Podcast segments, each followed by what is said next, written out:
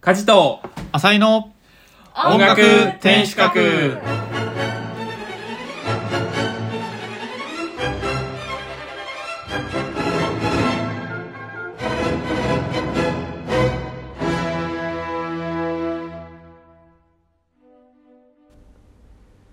この番組は同じオーケストラに所属する年齢も経歴も全く違う4人が音楽の新しい楽しみ方を見つけるゆるトーク番組です。ということで始まりました「音楽天守閣」今日で29回となりました、えー始める前にですね私ちょっと今日舌が回ってないんですけど、えーさっきあの昼食をですね取ってる際に舌を思いっきり噛んでしまいまして奥の付け根のあたりをですね思いっきり噛んだんですけど喋るたびに歯に舌が擦れてですね痛いんですよなのでちょっと舌が回らなくて滑舌悪いですけどお許しくださいということで今週の今日の一言、えー11月ですね、えーこの季節ですねクラシックファンには熱いものが、えー待っていましてはいそうです海外の著名オーケストラの来日ですはいちょうどですね今世界のトップオーケストラであるウィーンフィルそしてベルリンフィルが両方ともですね日本にいるというなんとも素晴らしいなんとも異常な期間となっておりますはいで私ですね両方ともあのちょっとお高すぎてですね手が届かずに今年は断念したんですけれどもはい両方行くっていう中にはね友人もいてすごいなぁと思ったりしてるんですがそんな時にですねふとウィーンフィルとかベルリンフィルとかもう素晴らしい音楽をするのに本場じゃない日本でクラシック音楽をする意味って何だろうっていうのを考えましてですねこれって結構難しい問題だと思っていてなんせね日本っていうのはプロオケももちろんいっぱいありますけれどもアマチュアオーケストラの数がすごいじゃないですか。ね。どこの都市に行ってもそれなりの規模の都市だったらオーケストラが必ずありますよね。うん。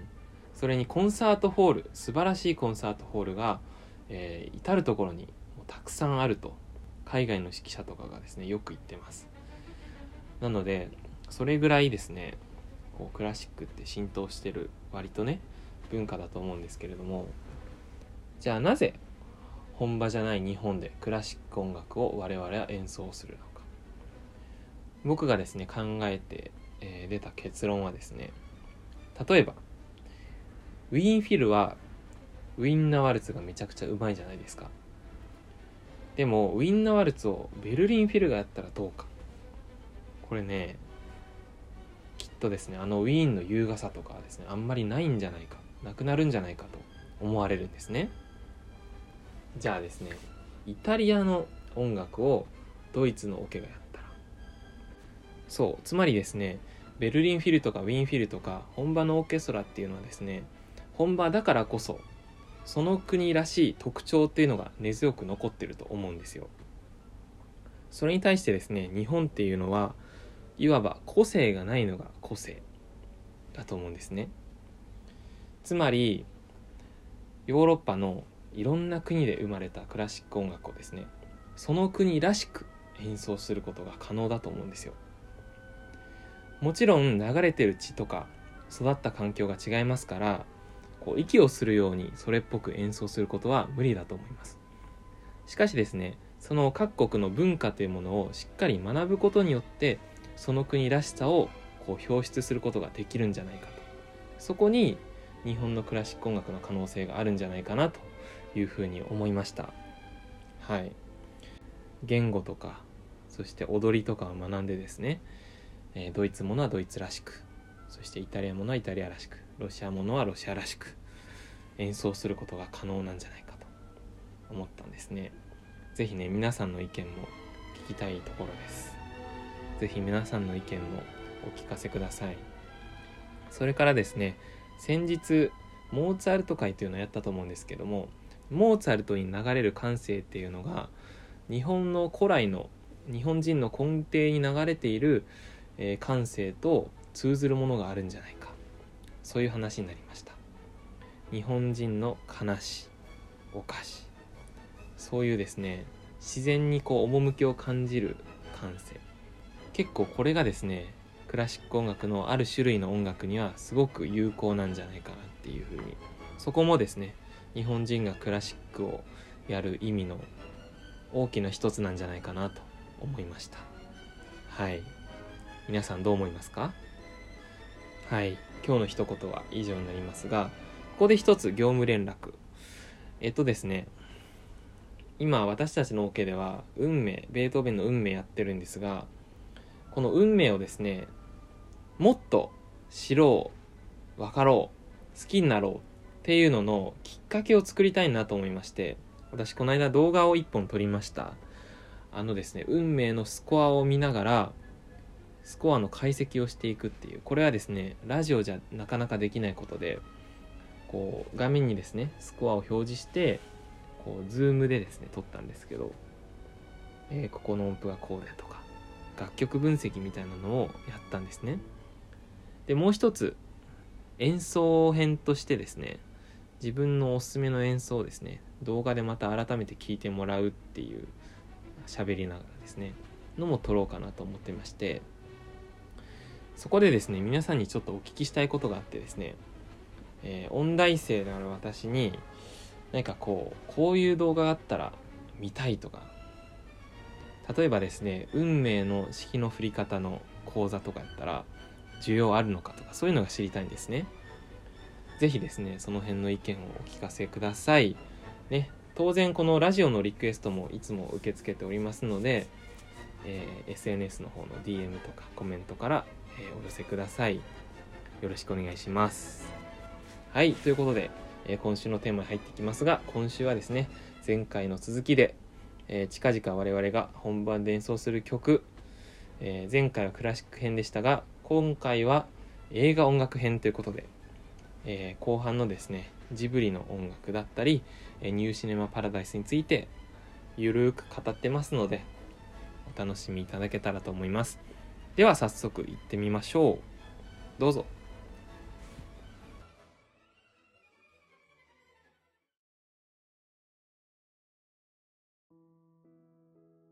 続きまして、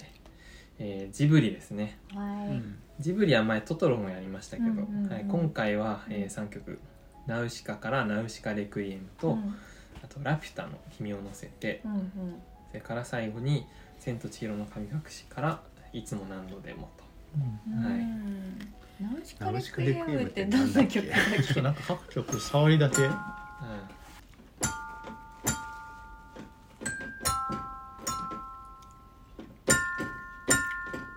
えけ？サラバンドやん。トラバンドじゃんそ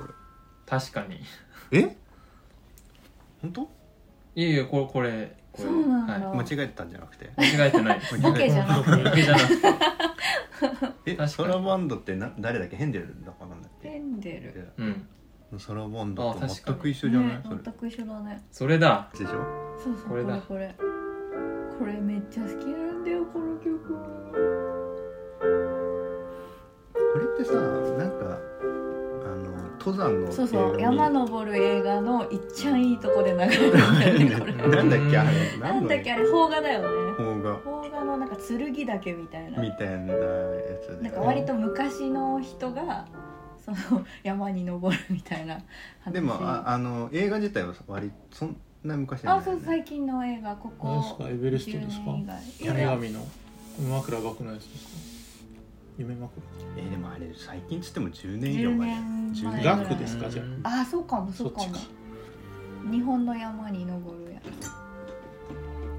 竹中直人だっけじゃないえー、そうだっけ全然誰が出てたとか覚ええその曲知らないんだけど俺あのナウシてカないの私もいやでで始まって、うんで有名な部分は、あのうん子供が「ランランランランランラン」あそれに繋がるんだそへれのことかえこうやってちょっとこう重々しく始まって、うんはいはいはいラはララララララちょっと流れるようなメロディーがあって、うんうんでそれからあのまた戻ってで子供を歌い、はい、 それですねその子を連れていかないで何も悪いことしてないのという感じですねい昔声優志望だったんでね、そんな時ああ一回もないよそんなこ道と理でいい声だと思ったって言おうとしたら違ったんかでもさあのなんだっけ「ラピュタ」だっけ2人であのセリフを丸暗記というか覚ええて、あの音消して2人で音当てて遊んでた あアよフレコみたアいなフ レレコ当てレコしーてちょっとあ後で当てレコやっでやっ てもらいましょうかそれはもうていやいやもうやんないあれなん何やってたんだ俺バカだよねだよそれがナウシカレクイエムなのうんですねうん有名ですよなねるほど多なるほ分どナウシカ見たことない人でも知ってるんじゃないか、うん知ってるはよねきっと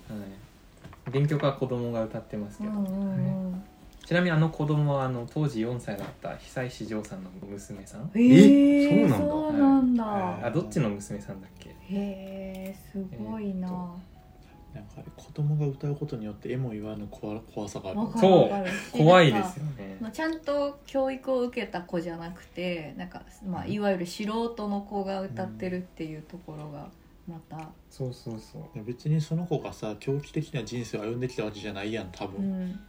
やけど怖いってなんか、うんなんか怖えなみたいな気持ちになるいつ もうんなんかポニョの時もうんうんあの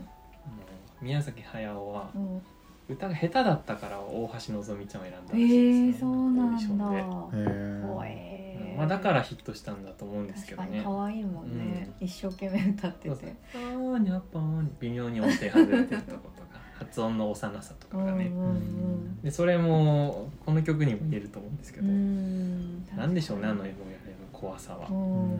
多分ちょっと残響が長くて、あうん、でちょっと単調なんですよね一応、んラうんうんン単調でランランラン楽しそうに歌ってるから怖いとかあーうんそれは思うんですけどーそうはいねはいはいはいなんか僕はちょっと光ゴケみたいなイメージありますねこの曲うーんあの暗い中ちょっと光ってるぼやっとあーあなーうんなるほどあとこの話しても絶対通じないんだろうなっては思ってこの間話したんです けど合奏の時に、はい思い出した昔「ウルトラ Q」っていうあのウルトラマンの前身の円谷プロの白黒の作品がありましてうーんえご存知です知よねらない知らないちょっとごめん誰も知らなういちの親世代ですね 親世代でもないか親より昔だから親より昔、はいねウルトラ Q はね俺通じてるのちゃんとすごいねケムール人とか知ってますキム・ルジン知ってるおえーケムール人は有名ですけどあのウルトラマンの第1話の前にウルトラマンの世界観でウルトラマンがいないんですよそうそうそういや怪獣とかだけ出てくるの怖いえーで怪獣になんか要は人間がどう立ち向かうかみたいな、うんでまあなんなら時には立ち向かうというよりかなんか要はちょっと世にも奇妙な物語怪獣版みたいなあー感まあそうそうそう、うんじなんですけど、うんっていうのうんウルトラ Q っていうのがあってそれがちょっとカルト的な人気になってその1シリーズとしてウルトラマンが放送されたんですあそうそうそうそううんだってオープニング「ウルトラ Q」って書いてあります、へえうんはでい、最近あこれすっげえ余談ですけど油断だね あの「シン・ウルトラマン」っていう映画があったじゃないですかあーあったねあれはすげえあのそのウルトラ Q からのウルトラマンっていう流れをすごいリスペクトしていて、うんあそうだあの冒頭なんかオープニング的になんかウルトラ Q の映像リメイク版が流れるんですよ5分ぐらいへーこういう流れでかなんあかの科学特捜隊が作られましたそうだみったたいなのをあーマジで5分ぐらいでブワーって「あウルトラ Q5 分でやった!」みたいなでウルトラマンが始まるっていう怪獣名が出てきますねそうそうへーでもあのウルトラ Q ってのはウルトラマンよりちょっとリアルなんですよっていうのもなんか人間が自分たちを守るためにその、まあ害になるその怪獣とか植物とかを倒すのは分かるんですけど、うんうんなんかウルトラマンって何が正義か分かんないじゃないですかなんかウルトラマンって他の星からやってきて、うんうんでなんか怪獣は倒すけれども、まあ、怪獣も別に地球を壊しにやってくるわけじゃなくてうんただなんか事情があって地球に漂着しただけかもしれない しそれを他の星のウルトラマンっていうものは対峙してこれは果たして正義と言えるのかとかあおーなんかいろいろまあでも子供たちにはすごい分かりやすいじゃないーですまかあ、そうまあ、そんなことを考えたらよくないと思うんですけどねウルトラマンに関して、はい、まあ一応なんか設定はあるあるんですけどね、うんただそのそういう意味であの SF 的にはちょっとリアル思考にありまして、うんあまあ、それは、それがなんだって、はい、それちょっと前置きなくなりました前っていうウルトラ Q がありましてがありましたその中のはい1話に、うんあの魔法っ子リリーっていう話があるんです、は魔法っ子リリい、ーはいはいはいなんかすごい前振りであのオチがしょぼくて申し訳ない気がしてきたんで すけどその魔法っ子リリーがうんっていうのはあのちょっと特殊能力を持っててうん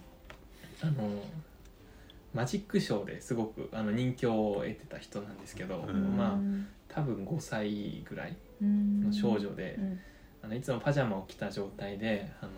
ショーに出てきてですね幽体離脱をするんですようんでそれをやりすぎて、うん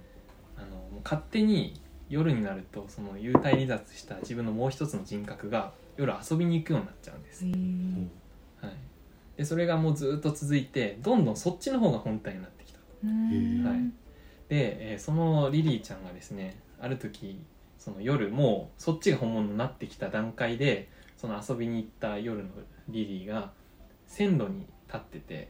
でそこに電車がやってくる場面があるんですうんうんでもうこっちが本体なわけだからもうこれ引かれたら死んじゃうわけですよリリーちゃんは、あはいえ、えごめんごめんえ幽体離脱したはい、いやつが遊びに行ってて、はい本体がや本体はうん一応あるんですけどもう幽体離脱した方が本当の人格をもう帯びてきてて、はい、あそのーあでし体の実態も体の実体はないはない実態はないんですけど、うんもうたそれで魂がもう一応物理的にもう衝突を起こすレベルおに、レベルのは あそんぐらいになっちゃっうたい、んなっちゃって、うんはい、惹かれるってとこで、うんあのまあ、助け出すんですけどその主人公たち主人公あがあ主人公ま特あ捜隊そうですね特捜隊的な まあ名前がないんですけどね万丈目さんっていう意味わかんないこれね、今、この先のオチで向かっていってるのがすごい心配なんですけど意味がわからこなんいでなそ内のリリーちゃんがあ夜遊ぶ時のうんうん雰囲気にうん似てます何もわからんお家だったやっぱりね、いや、こうなることは分かってたんですけどわからね。ないビッグハテナわからないあの練習の場でもマジでハテナが場を支配していや、でもね、分かりきってたんですよ。なんか、誰か一人でもと。 ただ申し訳ないけど俺は分かってたんやけどそのそのリリーちゃんの話も知ってた知ってますねあ知ってんだウルトラ90じ申ゃしあお前って助けて なんで助けてあげない訳ないですあまりに場がハテナに包まれすぎてちょっと俺手当てるんで当てれなくてごめんなさいって思いながら今謝罪しますすいませんひどいいやいやいや、あのね、もう、でも、リスナーの中に一人でもいればと思ってまあまあ、ねそういう思いを話したんですけひょどっと。あの、すごく楽しそうに幽霊が遊んでるわけですよう。んその雰囲気っぽいなっていうだけへです。ーまあちょっと怖いっていそう怖いっていうことをうんうん遠回しに言っただけうでんなすけるど。ほどなるほ。どはい今度うちの子供に歌わせてるあやらせてみようちょっと怖いかもしれません歌わせてみましたとか言ってオープニングで流したらちょっとマジで怖いはいっていう僕の中の曲なんですけど。うんははいはいい。で、これがオープニングですね。うんうん一曲目ねはい、1曲目です。で、2曲目が、えーラピュタ、天空の城ラピュタより君を乗せて、うんラピュタはいいよラピュタいいです ね。ラピュタが一番好きあ、本当ですそうなか。んだうんへえラピュタって確か第一作ですよね、ジ ブリの。あそうなんだそうなのうんほいスタジオジブリそうっていう名前ではスタジ大オジブリ好きあーその前うにんナウシカとか作ってるしそうそうそうそうなんならナウシあの宮崎駿さん単体だったらあのルパン三世のカリオストロの城とか作ってますけど、うんあるねなんかあるんだよあるいねっぱい全集みたいなカリオストロの城はマジで何十回で見ましたけど、ね、あれもう完璧な映画ですよね。完璧な演劇絶賛じゃん確いや、もう絵もいいし、かにねもうストーリーもいいし、うあなたの心ですっていうセリフもいんいまし。あまあでもちょっと藤子ちゃんのセクシーさがいない気がするなあー あー、まあそうかもし確かれにない。確かにそうですあのあの映画あくまでクラリスなんでねそうそうそう。でもクラリス美人だ。 なんだっけ。 えっとごめんなさいジブリの第一作がララピピュュタタだってそうラピュタの、えー君を乗せてってこれあのエンディングの曲ですよね。うんうんうんうん井上あずみさんが歌ってる。もうだからあの大団円を迎えた後のうんうん宇宙からのシーン見たシーンだよねそうそうそうそう。うんなんかそうえいう。わかんなういんあれ壊れてラピュタが壊れたっていうか、まあ、壊れてやばいやばいバルやばいバルスで壊れてバルスバあレスの宇宙にこうあー上が飛っんでていっちゃくうんだ飛んでっそうちゃだうそうだこれをあー宇宙側かからら見見ててたしシーンだあよははなねるほどなるほどそうですねで君を乗せて地球は回るという、あそうだねうんすごくそういう景色が浮かぶ音楽ですようんねうんこれ合唱とかで歌ったうこんとあなるんんじかゃもうない合ですか唱ねでやった気うがするんなんかね歌詞はこの視点があの主人公のパズーでうん「君」っていうのがあの女の子ですねシータっシータていう説があってへえっていうのもまああの地平線ううんん輝くのこの輝くのはっていう明かりとか言葉から、うんえーこの光とともに落ちてきたシータを連想させて、でそれからサビの部分に、えー父さんが残した熱い思いっていうのがあって、うんこれあのラピュタの存在を信じ続けたあーお父さんがねあのお父ちゃんのねうんはいはいはいはいまあそういうことそうだね多分そういうこともすごいしっくりはくるなと思うんあれはパズー視点のう、うん、感じ俺てっきりそう思ってた、あやっぱそうそうですなんか知らんけどうんまあそうですよねなんかあまあのそれが分かりやパズすーいが、こういうなんか飛ぶやつにさ乗せて、うん、あのこう乗せるシーンとかあるや、うんんなんかそういうんでなんか飛んでなんかあの子助け出すシーンとかなんか結構乗せてるイメージがあるからあうーん「君を乗せて」がなんかがっつりシータを乗せてかと思ってた そうそうそうでも相当あのキザなこと言ってるよあ れいやあの地平線それはまあ輝くのはう俺を責めどないでこくだかさいにどこかに君を隠しているからそれは俺を責めないでください相当キザなあのあんな子供なのにこでのもパズーはかっこいいですよそうだねかっこいいのか男気だよね男気あふれる40秒で支度しな。それはあのおばちゃんの方の あのおばちゃんも大好きですかっこよすぎるあいつはかっこよすぎると思う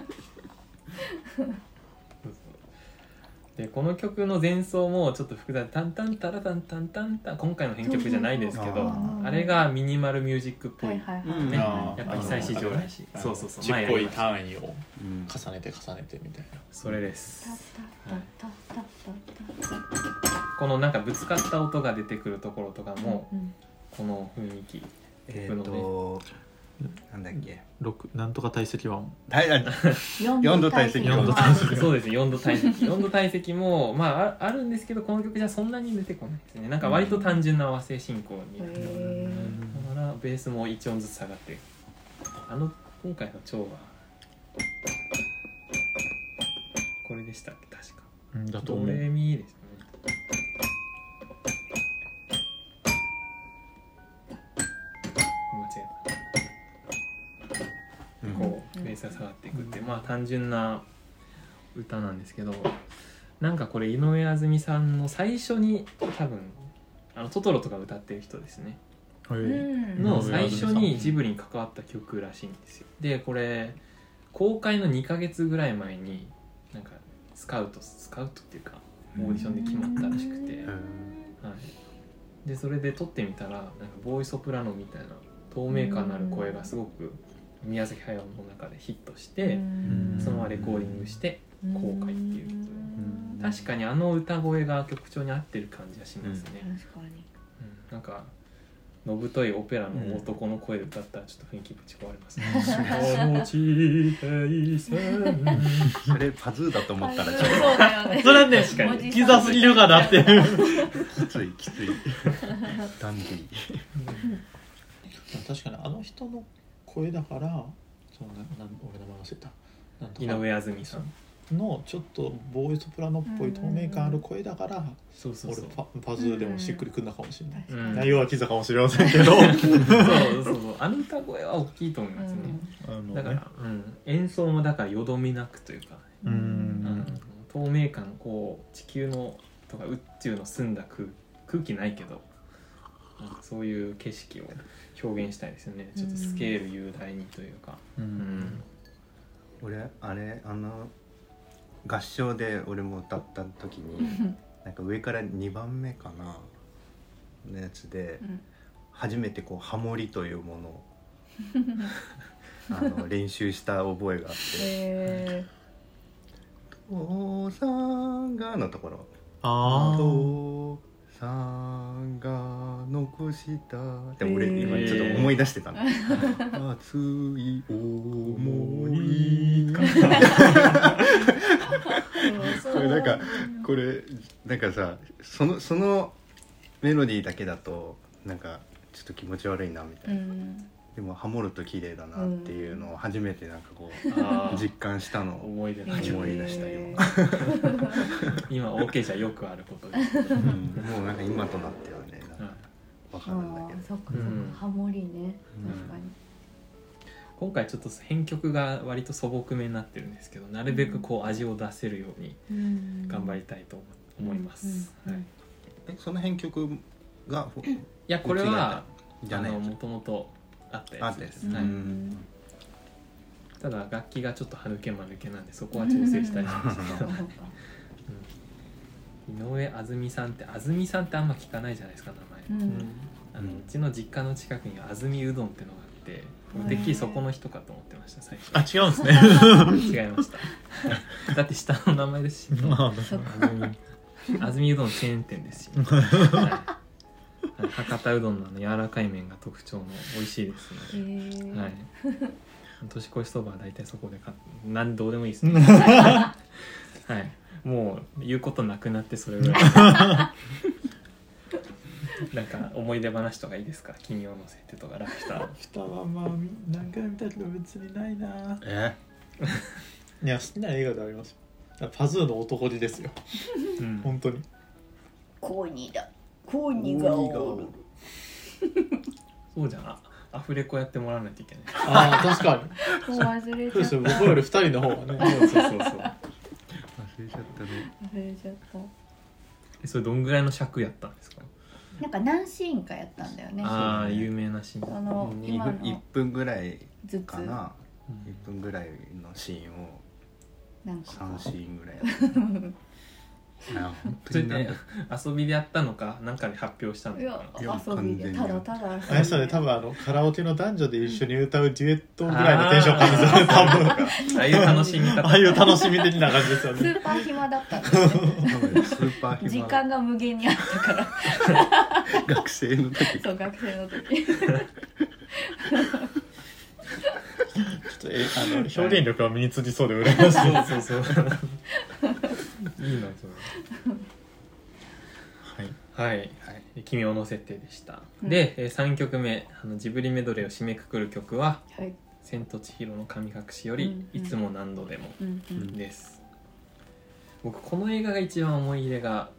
あるんですよねへあへの僕昔病弱でーあのよく肺炎マイコプラズマっていう肺炎で入入院してたんですよ、保育園の時にへえ多分23回は多分入院してあらてらららまあ、軽度のは何回もあってでそのうん入院してる時にうん毎日見てま したね、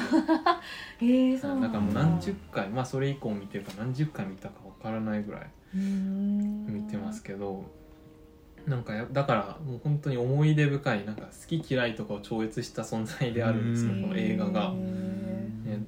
なんかやっぱジブリの映画ってそのなんか深いメッセージ込められてるかどうかにもかかわらずうんなんかその世界観とかエンタメとして楽しめるから,、うんうんうんなんか当時も意味わからず、ね、なんか変なカエルが出てきたりと か顔なしって言ってるの顔あるやないかいとか思って。 変わりだねはい、顔あり。なんならちょっと手抜きの顔なん手抜き顔ありですね。うんっていうあのーなんかキャラクターのなんか面白さもあって楽しんでました。うんうんうん確かにジブリってなんかあのそうちっちゃい頃はそれはそれで楽しめるけど、なんか年取ってきてみるとその時その時でなんかあこれってこういう意味だったんだとかなんか新しい発見があって面白いな、うんいやーそうですよね、うん千と千尋にもいろんな解釈がありますけどね、うんうんうんもし時間があったらあの面白い考察があったんでちょっとそれを紹介しようと思ったんですけど、うん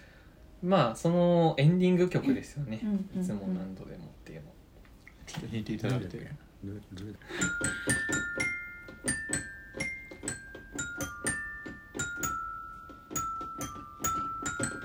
まあ、こういう感じの、うんなんかすごく素朴な曲ですよね、ワルツうん3拍子ズンチャンチャンこれあの久石譲さんの作曲じゃなくて木村由美さんっていうあ違うんやんだはいうんあのリラっていう縦ごとみたいなちっちゃいうんうんハープみたいな楽器があるんですけど、その奏者でもあって、まあ、歌手でもある方なんですけそうどなんだそれの弾き語りであでもそうね確かにそのなんかちっこいハープみたいなのを弾きながら歌ってるイメージあるそわうそうそうそううん確かにそういううん、そそのリラだけの伴奏によるうんうんうん可愛らしい曲ですけど、飛んでいる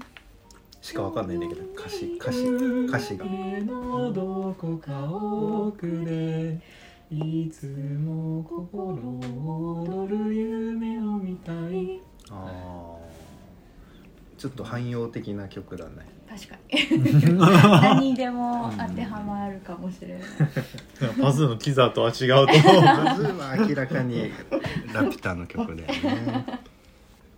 なんか本当に何が言いたいのかよくわかんないよねうーん地球を汚すなかなえうん えそんなメロメメメッセージあっいやたなっんけかさあのーめっちゃバッチリお客さんが来てさなんあかな何髪って言ってたっけめっちゃあ臭腐いれ髪みたいうんなそうそうそうでなんか自転車抜いたら綺麗にわなーっみてたいになってよきかな さぞ名のある川の主みたいなはいはいそうだからそこの 確かにそのシそこーは確 ンかはにね、うん綺麗にしましょうねみたいなのがあるけ うんど全体的に何言ってるかわかんないねうーんなんだろうね勇気愛の力、まあよく言われるのはあの千尋の成長を描いたっていうあうーなんんかこなるほどねまあ勇気とうかん人間としてのこう前向きに生きる力とかなんかそういうところがまあ一般的にうんうんうん言われてますけどなねるほどあでちなみにそのいつも何度でもなんですけど、うんうんうんやっぱり「あの千と千尋」用の曲じゃなくてうんもともと別の映画にへえ使われるはずだった曲、あははずだったはいで使われてはいないんだい、で使われなくてで結局「千と千尋」に使われたんですけどはい安倍晋三の国葬でも演奏されたって書いてあえるー、なんでだろう好きだったのかへなーなんでですかね安倍さんがうーんへーうんもう分かんないけどまあなんか宮崎駿ってなんて言うんだろうまあメッセージ的にちょっとリベラルというか左翼寄りなうーんなんかところが、まあそれこそ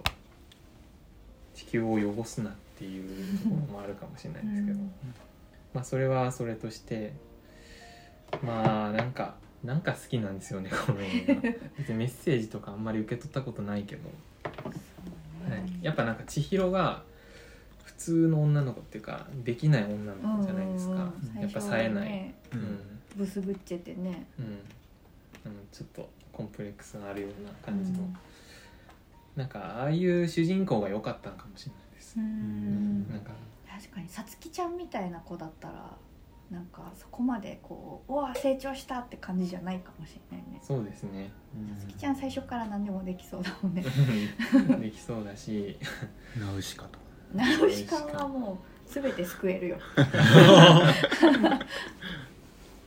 なんかねもののけ姫もやっぱりなんかすごい人じゃないですうか、んなんかさあいある意味等身大の人間千尋みたいな、あ確かに確かにはい、そこがやっぱり共感できるっていうかね、んそういう魅力があると思いますガンダムもそれなんですけどね、うはいんアムロがあんまり冴 えない冴えないけど、はい急にそうそうそれガガンンダムダム愛語り出したじゃあここまでにしときます、はい、ガンダム界はまた別でえじゃあカジが一番ジブリで好きな作品は「千と千尋の神隠し」まあそうですねへーなんかなんか優劣じゃなくて好き嫌いで言ったらやっぱ「千と千尋」は好きかもしれないですうねんなんか優劣っていうかなんかそのいい悪いで言ったら、うんナウシカとかすんばらしいと思うんですけど、うん うんまあ、ララピュタも面白いしただやっぱりこの幼少の時の思い出ってのがあって、う好んきですねやっぱ「千と千尋う」ん最初のあなんかこのねうん4度体積が鳴った瞬間にこうちょっと懐かしさが蘇って、なんか最初の曲このどっちともつかない明るいとも暗いともつかないこの和音ーうんがからこの人間の、まあ、千尋の冴えない日常というかこうあのシーンが蘇ってきてうんうんいろいろ思い巡らすんですけどうんうね、んでまあいつも何度でもは本当に最後の最後にこうシーンこの映画の中で出てきた場所うんが静止画でこう、うんスライドショーみたいに移り変わりながら、エンドロールもあがありながら流れる曲ですけど、なんかこう最後があんな壮大な物語があった中で最後はこういう素朴に可愛らしく終わるっていうのがうんまた良くて木村由美さんのすごい綺麗な歌声うんなんかうますぎずうんなんか発音がすごいいいんですよね、まあ、声も優しいおばあちゃん上品なおばあちゃんって感じだし、なんか「ほほほほほ」とかの言い方とかう「ルんルル」とかもすごいなんか知らないけど心に来るうんんですよねなんか久石譲みたいに和音凝ってるとか全くなくてう、んまあなんならずーっとこれの繰り返しですけど、うんうん逆にその素朴さがいいなって思いますうんちなみに「千と千尋」はなんかあります思い出とかごめんね俺ね「千と千尋」が一番実は記憶にないんだへえー、そうなんだっていうのは一番小さい頃に見てから一回きりだからおそうなんですねへーなんか知らないですよそうなんだ見たことあるしストーリーも知ってるけどなんかその心に残り方が一番ちょっとなんか知んないけど薄くてうん逆にあれですかなんか雅子さんとか一番好きなジブリ映画とか私ね平成たたぬぬきき合合戦戦が一番好きおおー面白いそう私もあの多分家事ほどじゃないけどあのビデオショップ当時やっぱりその映画とか見るってなったら、ビデオショップレンタルビデオショップにビデオを借りに行って見るっていうんだったんだけど、ありましたねそれが2週間に1遍ぐらいかな連れてってもらえてなんか別の選べばいいのに なんか絶対それ見たくなっちゃってポンポコよく見ててなんかすごいあんまもう最近見てないけどねなんかノスタルジックというかうんめちゃくちゃ懐かしい。ここもノスタルジーを感じますうね、んだよ一番好きなジブリですかこれねあんまり共感得られたことないんですよ僕風立ちぬなんですよへええー風立ちああ見てないかも風立ちぬね見たわかんない。えー、何言ってんあ のの戦争のあでも見たと思うあよ。れ風立あちるぬっして見たっけ見た見た。なんかあの飛行機作る、うんあああうんそうそうであの奥さんがちょっとあの肺炎かなはい結核かな結核ですね、うん当時はねあ見たねうんうんうん見たねあれをちょうど僕俺はが好き小だ学、中学生かな頃なんですけど多分昔か公開されたのが、ううんん映画は見に行かなかったんですよはあただ後の「金曜ロードショー」とかでやるじゃないですかうんあれで録画してすっげえハマってへえ多分もう何がそんなにいやそれがねすごい映画の出来というかなんか伝えたいメッセージとか絵絵の凄さとかで言ったら「ナウシカともののけ姫」が好きなんですけうんど、ううんんでもなんかねリアルに多分50回ぐらい見てるんですよへえあれうそんうなんだ本当にその時期毎晩その夕飯例えばちょっとまあちょっと遠めの私立中学に通ってたんで一人で帰ってきてちょっと遅めに俺一人ご飯食う一人夕う飯、んうんいっつもそれつけて2時間かけて飯食って、へえ っていうのを半年ぐらいやってたんでうんなんかでもさなんその共感するとこあんまなくないそう共感とかじゃなくてなんか、あの世界観に憧れたのかもしれませんね、うんなんうかん当時中学生でなんかあのなんて言うんでしょうそのエリートがいてそのなんか何か一個のことを熱心に追い求めるエリートがいて、うんあれって要はあの飛行機政策ゼロ戦を作ったとされてるうんうん堀越二郎っていう人と堀達夫っていう別の作家がいるんですよ文筆家というか作家が。うんで堀達夫ってあ違う違う堀すいません頑 張れ堀達夫が「風立ちぬ」っていう小説を書いたんですよは元はでえーあそう「か風立ちぬ」は全然違う小説なんですねその飛行機のような話とかじゃないんですあうんだで堀堀達夫が書いたのは「あの直子」っていう小説も書いてるんうんですで要はその堀達夫側に直子がいて、はいはいはいは飛い行機乗りの堀越二郎と書いてこの2人に共感を受けた、えっと、宮崎駿が2人をミックスして作ったんですよ。へーっていう話なんですけどうんなんかその直子が、まあ、言ってしまえばうんちょっと。なんて言うんでしょう低粛な女性でちょっと病弱だけどその人を一途一途に愛してますみたいな、うんとかまあ言ってしまえばちょっとキモいぐらいのめっちゃテンプレなんですけどそういうのにでも憧れでるもなんかでその男性の方はだから堀越二郎の方はもう夢を一なんかもうすごい追ってるみたいうんうんでてでなんかそれがちょっとねあの保養所っていうあ違う軽井沢の別荘地で出会ってとうんか、うんうんそういうなんかその空気感が大好きでう空気ん感ねなんか最後の方にさ、夢の中でそれですよねあ会うじゃのんうんあのイタリアの飛行機作うりんのうんうん名前忘れたけど、えっとベベルルスコーニは首相の名前で。なんかあの世界観がちょっとあれに似てんなと思ったのえっと「動く城ハウルああそうですうねん」なんか草原の感じでうんあー確かになんかそういうちょっと若干ファンタジーが混じってるんですよ、ううんそうだよねとかも含めてなんかすっごい好きであんまりちょっとだからここが好きですとか言えないんですけどわなんか僕も深くはあの映画知らないんですけどあんまり1回ぐらいしか見たことなくてーうんその飛行機を作っちゃったものが戦争にこう利用されちゃったんですよねそうそうそうそうだからその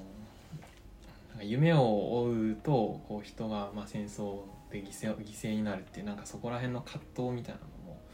なんかこう最後のあの飛行機の墓場みたいなその草原のシーンでこうちょっとこう感じられるなっていう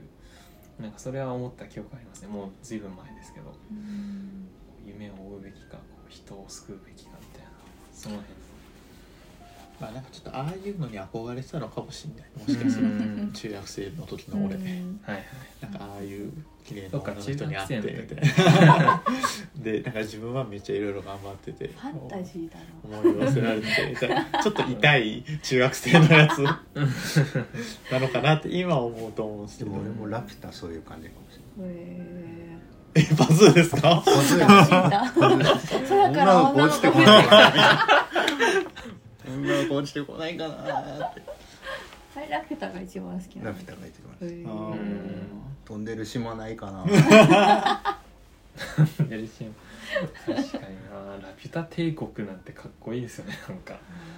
なあれだよねやっぱり何があのメッセージ性が好きとかっていうよりも、うんまあそう空気感世だ界よ観ねそう世そう界観だよねそうあーなんかわかるわかる夢の中みたいなそう感だじよでねそう確かあの平成たぬきポンポコがさ途中で人間をビビらせようと思ってなんかあのうん白鬼夜行をやるんだよねうんみんなで化はいけはいてあそこのシーン超好きなのこれをめっちゃ巻き戻してみてとか そうなんか頑張ってみんなで化けてやっててなんかどっか九州の方からすごい偉い狐みたいなおじいちゃんとか呼んできて。そのおじいちゃん一生懸命「えー!」ってやっててでも途中で力を使い果たして死んじゃうんだよね、うんでそれをあの お釈迦様が迎えに来てパーって連れてくシーンがめっちゃ好きでにいやでもなんかそういう場面が出てきますよそうそうそうねすごいわかりますよ僕もうんだからうんそうね「千と千尋」で言うと「良きかな」とかすごい印象的だ し、まあ、あとはこ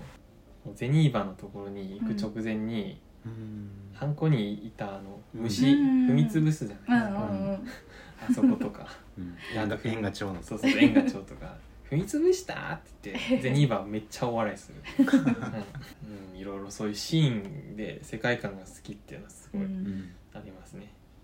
まあなんかこのだからいつも何度でもの曲というよりはまあ映画の話になりました けど、はいまあ、曲はもう至ってシンプルなうん多分やっぱりあの映画だったからこそすごいヒットしたんじゃないかなっていうぐらい、僕は合ってると思いますねあの映画に、まあ、歌詞はすごく普遍性のあるうんうんこう辛いことあるけど前に向かっていけるしかないみたいなことをそうだ言ってるだけなんですけど簡単に言うとそういうことはい でこの「千と千尋」の内容なんですけどおこまあ、面白い考察がありましてこれ僕が別別に考えたわけじゃないんですけど確かになっていうのがあって、うんあのまあ、こういうのがそれこそ大人になってからしかわからないことだと思うんですけど、うんうん皆さん白の正体ってご存知ですかあなんか川川そうそうそうそうなんですよ、うん琥珀が琥珀がそうなんですめっちゃ長い名前そうそういそやあうそこにいやね千昔尋千尋が落ちた落ちて助けたみたいなそうなんですね、でこれ映画からすれその映画の内容からまあストレートに受け取ると、うん今おっしゃったようにですね、うんうん千尋が小さい頃にこれ川にここれ本人が映画の中で言ってるんですけど、うんうんあの川に靴を落として、うんうんうんでそこで水難事故にうんうん遭った時に、うんその川の主であるそのにぎはやみ琥珀主うんうんっていうあの竜の姿をした白がですね、うん助けたとまあ実際その千尋、まあ、竜の最後思い出すシーンがあるんですけど、うんそれまで千尋は全く覚えてない自分が靴を落としたっていうこともお母さんから聞いてるわけですね、まあ、つまり覚えてないうんうんただその白が白と、えー映画の中盤ぐらいでの白との会話なんですけど、うんえー千尋って白が言った時に「どうして私の名前を知っているの?」ってって言ったら「そなたの小さい時から知っている」と、うんまあ、自分の名前白の自分の名前は思い出せないのに千尋の名前は覚えてるんですね、うんこれがなぜなのか、まあえっ、と、まあ、これだけだとそれこそ自分が竜の姿をして、まあ、助けたっていうことが最後にわかるから、まあ、別についつまは合うんですけど、まあ、まずそれがなぜなぜなのかっていう謎が最初にあると。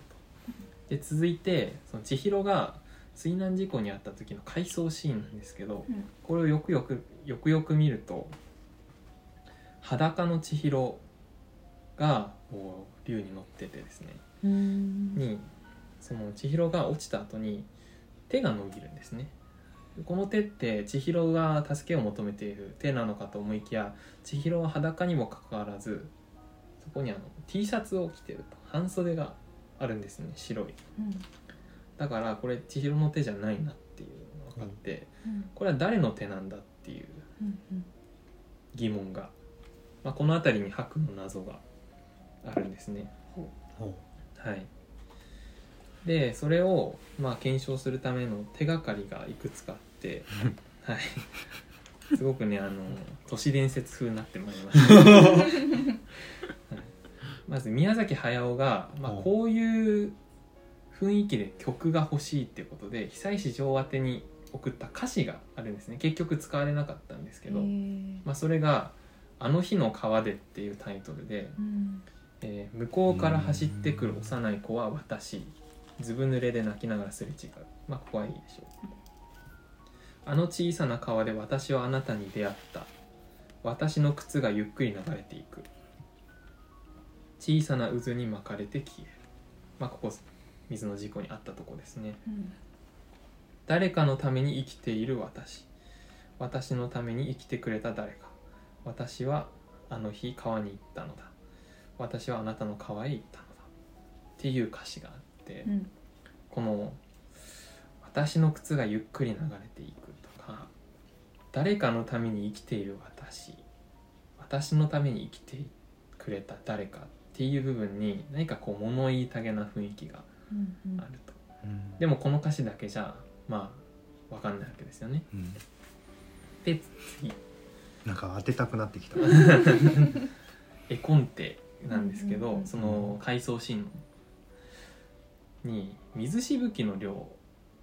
があまりにも多すぎると 水しぶきあのバシャパシーンャンっってて落ちた時千尋は靴だけ落としたんです、あーんそれに対してうん回想シーンの水の量水しぶきの量が圧倒的に多すぎるうんうん靴1個が落ちただけとは思えないうんうんはい、それでその絵コンテにさっき言った「手」が書いてあるわけですけど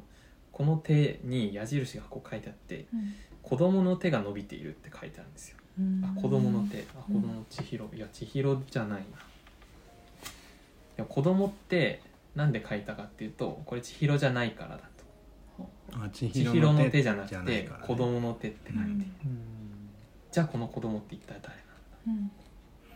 えー手がかり3果実ヒントちょっとこれ当てたひ当てようよ宮崎駿が、えー後のインタビューでうん後のじゃないや宮崎駿の、えーとあるインタビューでですね「えーいつか銀河鉄道の夜をやらねばならない」って言ったそうなんですねつまり、えー宮崎駿の、まあ、モデルというか尊敬してたあの作家が宮沢賢治だったんですね影響を受けて、うん、でこの宮沢賢治の、まあ、ポリシーというか、えーつその作品から作品に流れているメッセージ性として自己犠牲による他人の幸福っていうのうんがあって、まあ、例えば分かりやすいので言うと「あの夜中の星」とか「まあ、夜中の星」もやっぱり虫を食べちゃうから、まあ、上陣だけですよねで星になったそれから「銀河鉄道の夜」でもあの沈む3人と出会ってその自分の船をこう渡してで自分たちはもう沈んでいったという、うんまあ、そういう自己犠牲からのまあ他の人のへの幸福っていうところが、まあ、宮沢賢治の作品に流れているうんこれを宮崎駿はやりたいと思ううんまあ、この3点から、え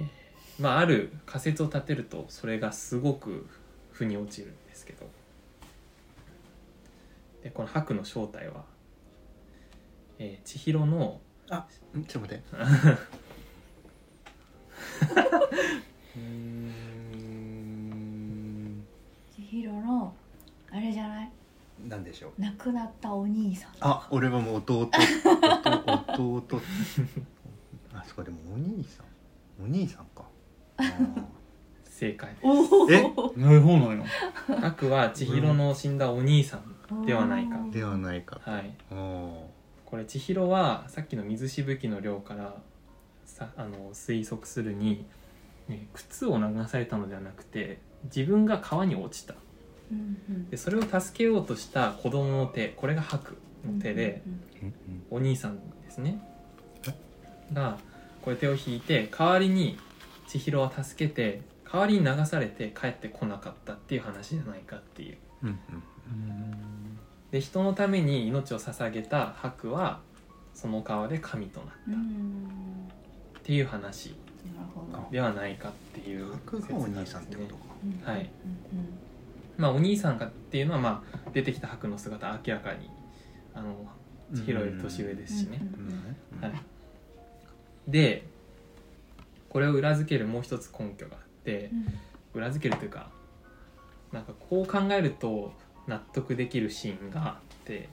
あの冒頭にですねあの家族で車で、うんまあ、あるなんか不思議なトンネルのところにうんうん着くじゃないですか。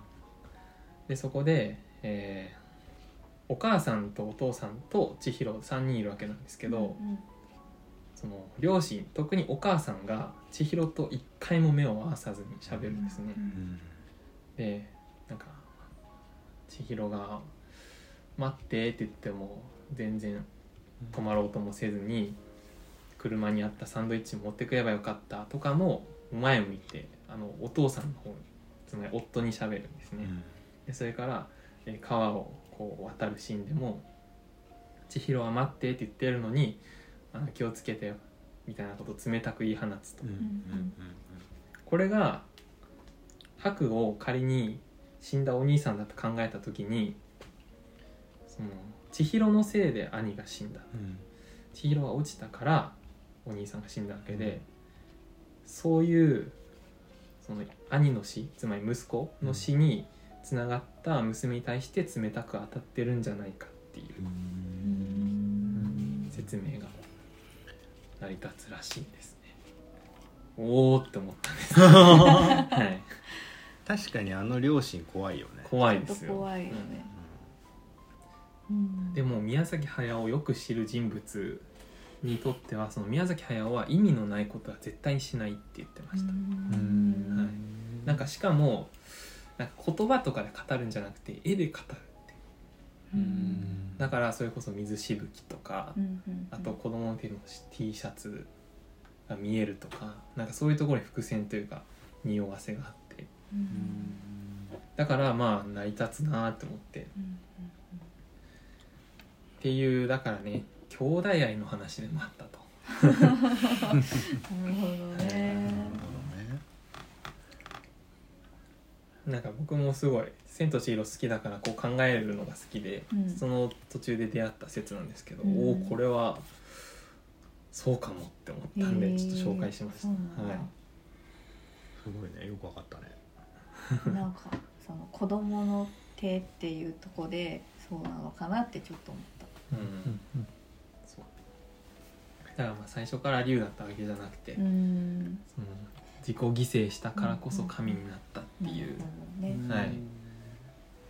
ジブリの話を長々としてしまいま した、はいあれこれで終わりだっけいや実はもう一曲ありますニューシネマパラダイスそうかニューシネマが、はい。ニューシネマパラダイスですね。僕これ見たことなかったんでこの間見ました。 おおうみたいなはい。うんなんかこれもすごい懐かしいというか雰囲気がいい映画ですね。そなうんだかね教習が。うん、い見たことない見たことありますある、ややっぱ音楽いいですね。音楽もそうだうねん、し、あの少女が美人っていうこともよくわかりま した。なんでしょうね。あの。一回こう夢を叶えるっていうか一回あのふるさと離れうてんうんローマで成功して、うんであの恩人の死をきっかけに戻ってくるわけじゃないですか、うんでそこで変わらないものもあれば変わってるものもあって、なんかねそこでこう自分の人生を考えるわけですよね、うんこうやっぱこうなんか夢を追うためにはこうやっぱり、まあ、田舎地方からこう出てきてでそれからまあ東京なり、まあ、海外とかも行きたいなと思ってるところででもやっぱりふるさとにはもうずっといる両親だったりとか、まあ、お世話になった人たちがいるなとか夢を追うために何かがこう犠牲になるというかなんかその辺をこう考えさせられたなって個人的に思いますけどうね。んはいあの子供なんて言うんだっけトトトット可愛いよね、可愛いねあの子ね可愛いですねなんかすごい映画館でこうタバコ吸ったりもしてましたよねトトトトトトだっかけトトがぶ遊んで遊びであそうだっあなのになんかあの可愛いお目目くりくりの見た目 とやんちゃな感じけでうんすごいいいキャラクターになってましうた、んうんまあ、純粋さが出てて、あの映画見た時にさうん、号泣したんだけどでもさなんで泣いてるかわかんなかったんだよねどこでないとあの最後の映画館で映画見てるし、はいあれはそのノスタルジー以外の何者でもないなのかなんかもうちょっと複雑な何かなのかでその懐かしいから泣いたとかなんだとしたらなんか例えば5歳ぐらいの子があの映画見ても泣くのかなとか、どうなんだろうと思ってなんかその故郷があるとかなんかその懐かしさみたいなものが、まあ、分からないあかれもさなんなんかさ切り取ったんだよねあのししえっ、となんかちょっとうん過激なシーうンをんそうです全部切り取っててあのおじいちゃんがうんうんでそれをなんかつなぎ合わせたみたいなフィルム見てたんだよね、そうあでーすそうでだっすけねでなんかキスシーンとかうさ、んうんそうそうそうでなんかそれ見ながら、うんあの主人公が泣いてて、うん なんで泣いてんの かなだよねうんまあ確かにまあでもそのおじいちゃんああこんなことしてたんだみたいな、うんおじいちゃんを思い出して、うんそっかおじいちゃんっていう役も乗っかってくるのかそう,、かおじいちゃん弱おいかじらいちゃん弱いマジでおじいちゃんとかおばあちゃんとかやばいね、あのおじいちゃん恩人なんか最初はねすごくこう邪魔者みたいにとっと思ってましたけどどんどんこう心を通わせてういっんて、うんでも火事で失明したりとかで、うんうんいやわかります あのおじいちゃんなんて名前でしたっけあアルフレッドみたアいルなフレッあドそうーだ合アってます合ってますルフレッドだそうそうそうあれもいいキャラクターあと音楽だねやっぱ音ね楽いいよねそうです音楽が相まってうん号泣したんだねそうだねいいですよねあの音楽構ね素晴らしいなねあの音楽あってこそヒットしたかもしうれないですね、ん、いやうん絶対そうでしょうねだよね長いもんねあの映画長かったです確かに、ねどんぐらいあったんだろ3時間ぐらいありますねねあるよね、なのに見れちゃう、うそうですね展開もまあ分かりやすいしうん、ちなみにこの音楽のサントラのまあビオラとかバイオリンとか、まあ、ソロ弾いてる人がすごく味わい深いですよねうんうんうますぎないうんうんちょっとヨレヨレ味で、はいが、あるあれもいいですうんうんうね、んおじいさんが弾いてるあ感じがしてあーわかるあーそうか不器用っていう役も載ってるかもしれないあーそうですね俺意外とあの曲が好きあらららららららうんなんで意外となのえでもさ、うん一番有名なのは愛の手えっと愛の確かに確かに有名はでもそれもいい曲だなんかいいよね CM とかで結構使われなんたかりするねなんだっけあのね5分番組みたいな、うんあのおふくろあーおみたいふなくろおふく ろなんかおこふれだねくろの味みたいなのなんかある番組あるの 知らないえー、知らな武いで田す鉄矢がナレーションしてるやつね、うーんなんかそうそおうふくろそうの郷土味料理みたいな郷土料理の紹介するみたいな紹介してる番組で5分番組みたいな のの確かにあの BGM これだ BGM ねで流れて「うわめっちゃいい曲だよなこれな」ってすげえいつも思 うねえ今はやってないんですよえねー、どうなんだやってろうるんじゃないや俺ってる気なんがかすずるけどっとやってるよえーなんて番組だあれえーお袋もう一杯みたいあなおふくろもう一杯だ多分 違うかな違うかなああ書いてありまおしたふくろもう一杯まだやってるえーやってそうかも放送中って書いてあるうへんーフジテレビもう一杯 この町に帰ると袋の笑い声とあの味を思いおふくろもう一杯だしの美味しさが決めてなるちゃん赤いきつねの提供でお送りしますこの町に帰ると豊かな風土に育まれたあの味このをこれ BGM うん注意ないいですねこのピアノのバックにオーケストラの和音が鳴ってるのが最高ですね今のってた武田鉄矢ですかなんかもううんモノマネの人に聞こ確かにえるもうなく説強すぎてどっちか分かんなかった本人が寄せていってる説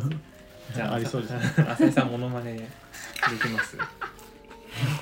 無茶ぶりにも あまりにも無茶ぶりやった今の多分ね、い時々その分の最初で低い音を入れるんじゃないかっていう仮説があるんですはけいど、どうぞうんえー、グレーなそれ前も歌ってたっけちょっとできなかった多分ねうまいじゃんうまいうまそいうそう仮説はね低音があるっていうこれ福山雅治もちょっと確あかでにもぽい一ね緒じゃん「いいつかいつか」あの音程がわかんないあなたのあなたの顔によく似たって下がる男うんぽいね確かにのことそうそうそうこういうふうにいいじゃ研ん究してるんだあーすいません話の腰折りました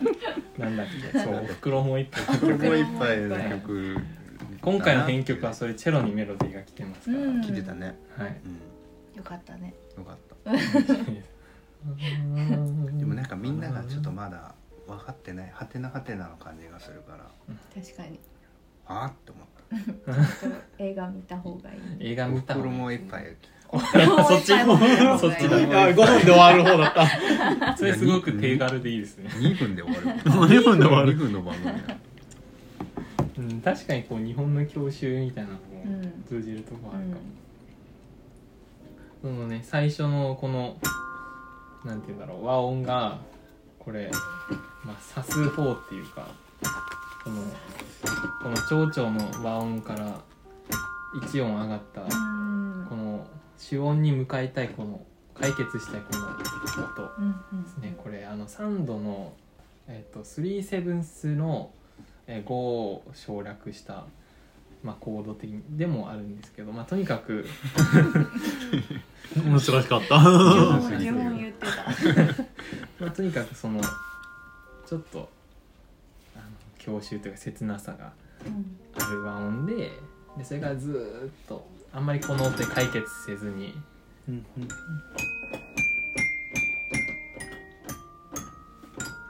まあメロディーもこれ「パール」じゃなくて「パーミー」ってここに7度があったりして、音楽的にもすごく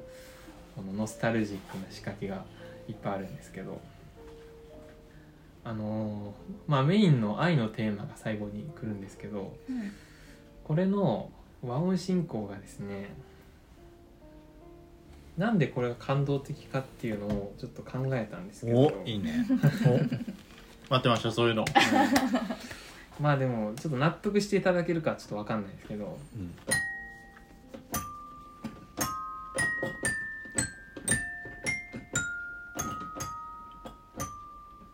じゃないですか、うん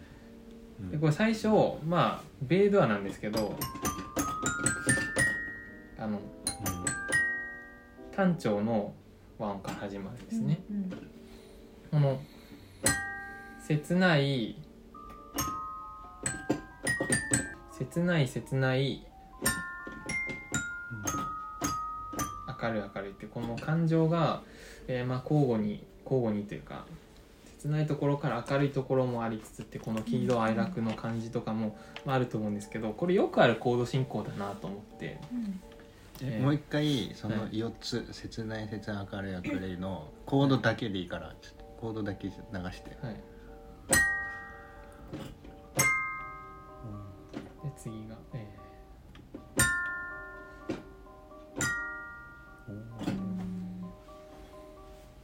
2個目ってそれなの2個目ー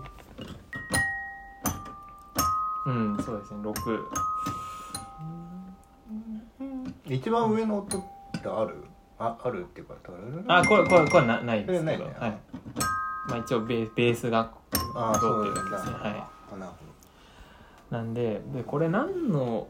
進行かなっていうのをまあいろいろ探したんですよ。どうんそしたらまあたどり着いたのがラストクリスマスでした。へえーでもそういう感じするよねあのでしかもラストクリスマスあのこれ順番的にはそのちょっと順番が入れ替わっててこれ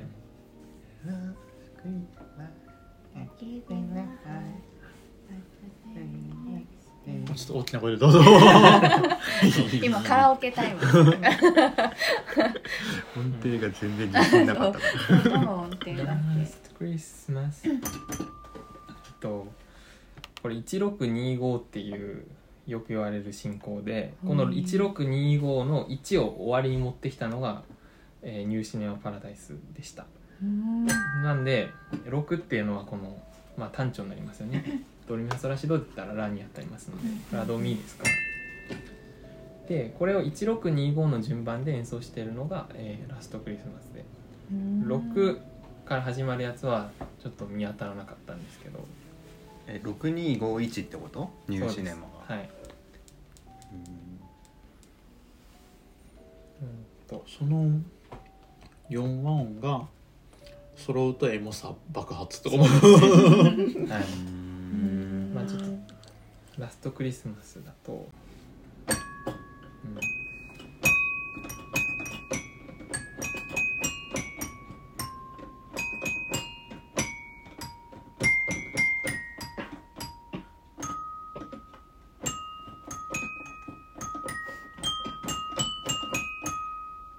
まあこうでだからこの場合だと、あースイスマンタンタンうんうんうんうんで次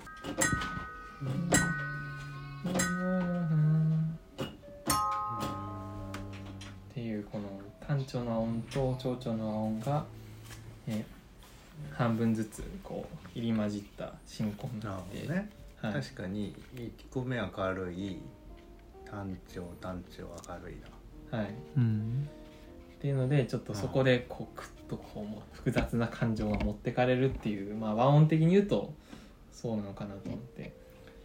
これ1音ちょっと違うと6から始まる進行っていうのはあるんですねこれあの小室哲哉がよく使うのが小室コードと言われてますけど例えば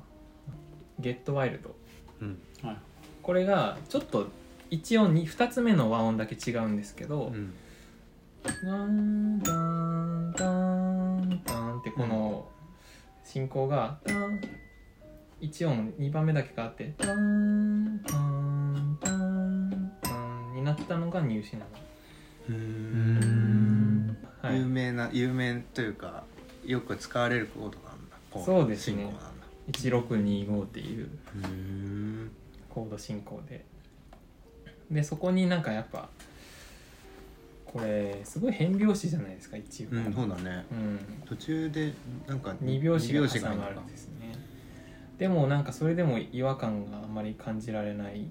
この息の長い自然なフレージングっていうのもうん魅力だと思うんですけどなんかこのメロディーなんか映画のサントラってうんめっちゃ同じメロディー使い回すじゃないですかうんでもこの同じメロディーでもなんか演奏の仕方によって例えばちょっと切なめになったり儚い感じになったりあるいはこう劇場的な感じになったりとかいろいろすると思うんですけどこのメロディーもありますよねそういう懐の深さっていうのはちょっと静かに穏やかに演奏したら切なくなるしあの低音はあまり鳴らさずに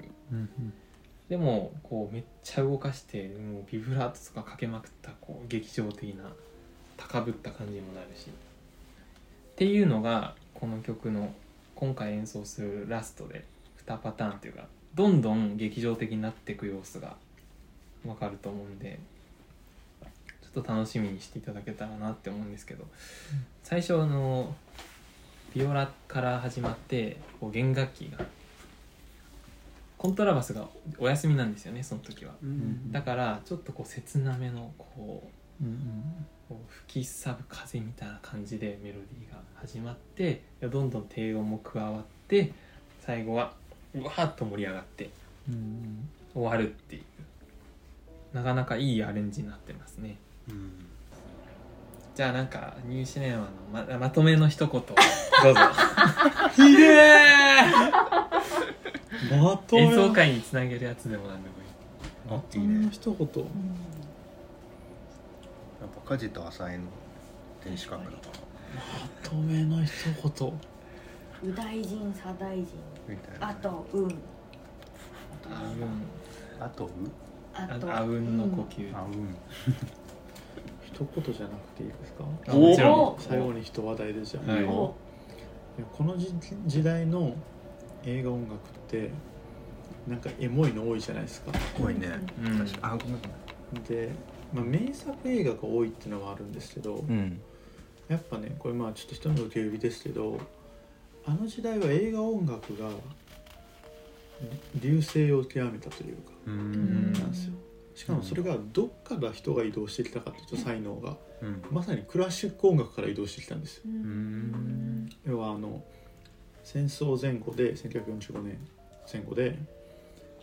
映画という媒体自体が出始めましたう、んうんでまあ戦争っていう社会背景的にも大衆扇動的に結構映画がパワーを持ちましたと、うんはいだからショスタコービッチとかも映画の音楽とかすげえ手がけてるんですようん手がけてるのかな手がけてますそねうねはい知 らなか った そソうそロうだフったなィームと思ってぐらいもあそうそうそうはい映画の音楽をやっててでそれが要はえっと要は映画っていう媒体がすごい新鮮なものだったんですよ、ファッショナブルで最先端うんうんでクラシック音楽家たちは要は本来なら多分シンフォニーとかを書いていたであろう人たちは、まあ、ちょっと戦争の影響で要は国で迫害されたとかもあってん自由の国にアニメアメリカに逃げていたっていうパターンも結構あったんですよでそこに待ち構えてたのが「いらっしゃい」って言ったのがハリウッドです、ううんんでハリウッドが映画を作ってそれに対してそういう本来言ってしまえばベートーベンブラームス、えーそういう系譜でなんなら交響曲とかを新時代書いていたであろう人たちが映画音楽を書いたんですよ。うんで森子この「ニューシネマ・パラダイス」の森コーネもその一人ですうん多分うだからんそれこそオーケストラの練習で言われてたんですけどあのえ要はオーケストラじゃあえっとなんて言えばいいんだろうクラシック音楽って枠組みじゃないじゃないですか一般的に、うんじゃないのにやたら内政が複雑だったりう、んやたら絡みがあれで感動的なんですよだから余計いい音楽みたいな、っていうのがあってやっぱそういうなんかそのクラシック音楽だと思って演奏してですね実は後半のあうの、んポップスじゃなくて確かに、いやうん、チャイコフスキーとかのあのロマン派の延長そう線なんならそ上のっちの、うんだから要はクラシック音楽はそこからなんて言えばいいんでしょう言ってしまえば、うんそれをそうそれを否定批判するわけじゃないですけどなんかシェーンベルクとかそっち系のなんかちょっとわけわからん系に行ってるんですよ、正直、うんね、ネタ部な長なそう感じね部長でもじゃなくてじゃあその本来そういうのを書いていた人たちはどこに行ったでしょうっていうので、うん映画音楽に行ったんだぜっていう、だからこの時代の映画音楽はちょっとなんか古典的ななんか美しさがある、なんか何回聞いてもなんか何回も聞き返せるよなみたいな気持ちになるんですよ、うんという久石譲もそうなのか久石譲はでもそういうのに影響を受けたことは間違いないと思います、そうあですとねはそういうのと多分僕の知識の範囲だとそういうのプラスちょっとジャズとか、な、まあそうそうそうそうそういうなんか言ってたねうん、まああと日本的な感性もありますし、とかまあミックスしてだと思うんですけど、でも結局そういうのでまああのなんて言うんでしょ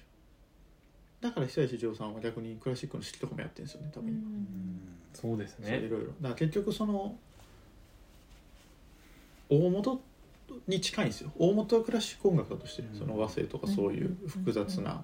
そういう構造物の音楽っていうのの本動がやっぱどうしてもクラシック音楽に近くてそこに近い人たちが作ったものだから余計になんかこう何回も噛みしめるうんあれがあるっていうあと有名な人誰がいるなんとかウィリアムズみたいあでもそのあたりもそうですね、うんジョンウィリアムズジョン・ウィリアムズはそうですジョンねウィリアムズスター・ウォーズとかなうんガブリエルのオーボエとかあとシンドラのリストとかがあああれもこうなんだっけちシンドラのリストで有名だねあれょっとあらららら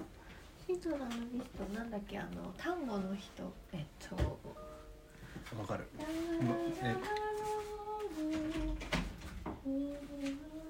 ピアソラあピアスあ違う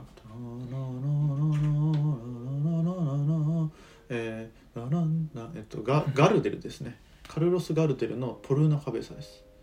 ああ今の曲はうん今の曲はねああああでもそれも確かに映画音楽ですねその時代の確かに戦闘ブーマンの首の差でっていうあれなんうで、ん逆にあのアメリカにコルンゴルトっていう作曲家がいるんですけどほうんが僕コルンゴルトの「バイオリン昆虫」とかそういう人なんですけうど、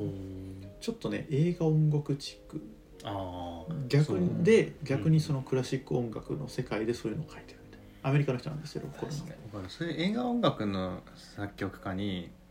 なんか競争曲とか交響曲とか書いてほしいよねそうなんですよそうですね逆にねなんかそしたらクラシック終わらないそう終でわらちずょにっとそういうテイストがあるのがコルンゴルトなんですああすごいねそうなんだバイオリン競争曲があのハイフェツに捧げて書いてた曲なんですけど、はいうーんすごいねちょっとめくるめく映画音楽の世界が折り重なってるみたいなえーバイオリンの面音白いだねあれそうなんだまさにコルンゴルトの交響曲を送ったんですけどあのそれ聞きましたそれは聞いてないであす聞いてな それの話がああったのかと思ったあれめっちゃ「スター・ウォーズ」なんですよ、あそうなんだはい単純に僕はバイオリン競争曲をあーすごい偶然ね聞いてて、うんてかなんかねあの映画のあれであ映画じゃないえっと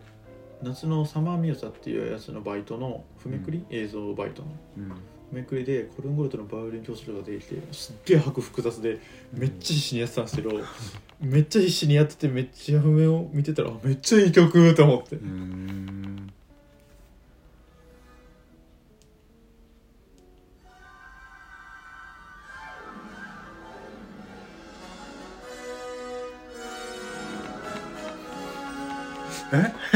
マジマジでしょマジで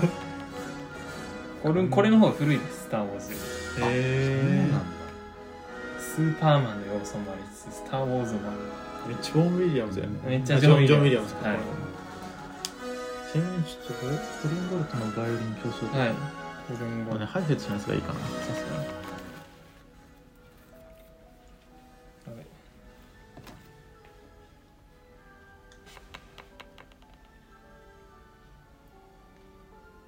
これですね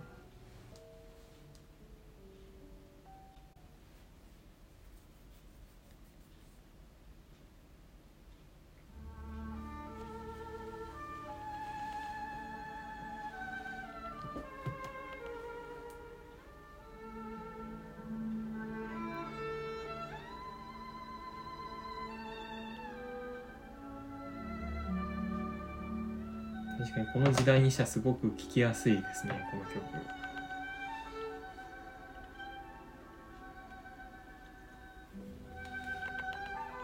まあ、ちょっとしばらく聴いてたらすごい盛り上がって華やかになって、うんちょ結構そういう映画音楽あの時代のちょっとセピア色の映画音楽、うんうんうんこの辺からですね盛り上がるの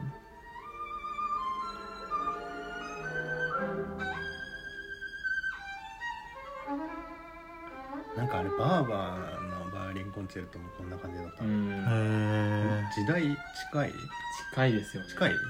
あーバーバーのバイオリンコンチェルト知ってるえ聞いたことありますでも確かにそうですよね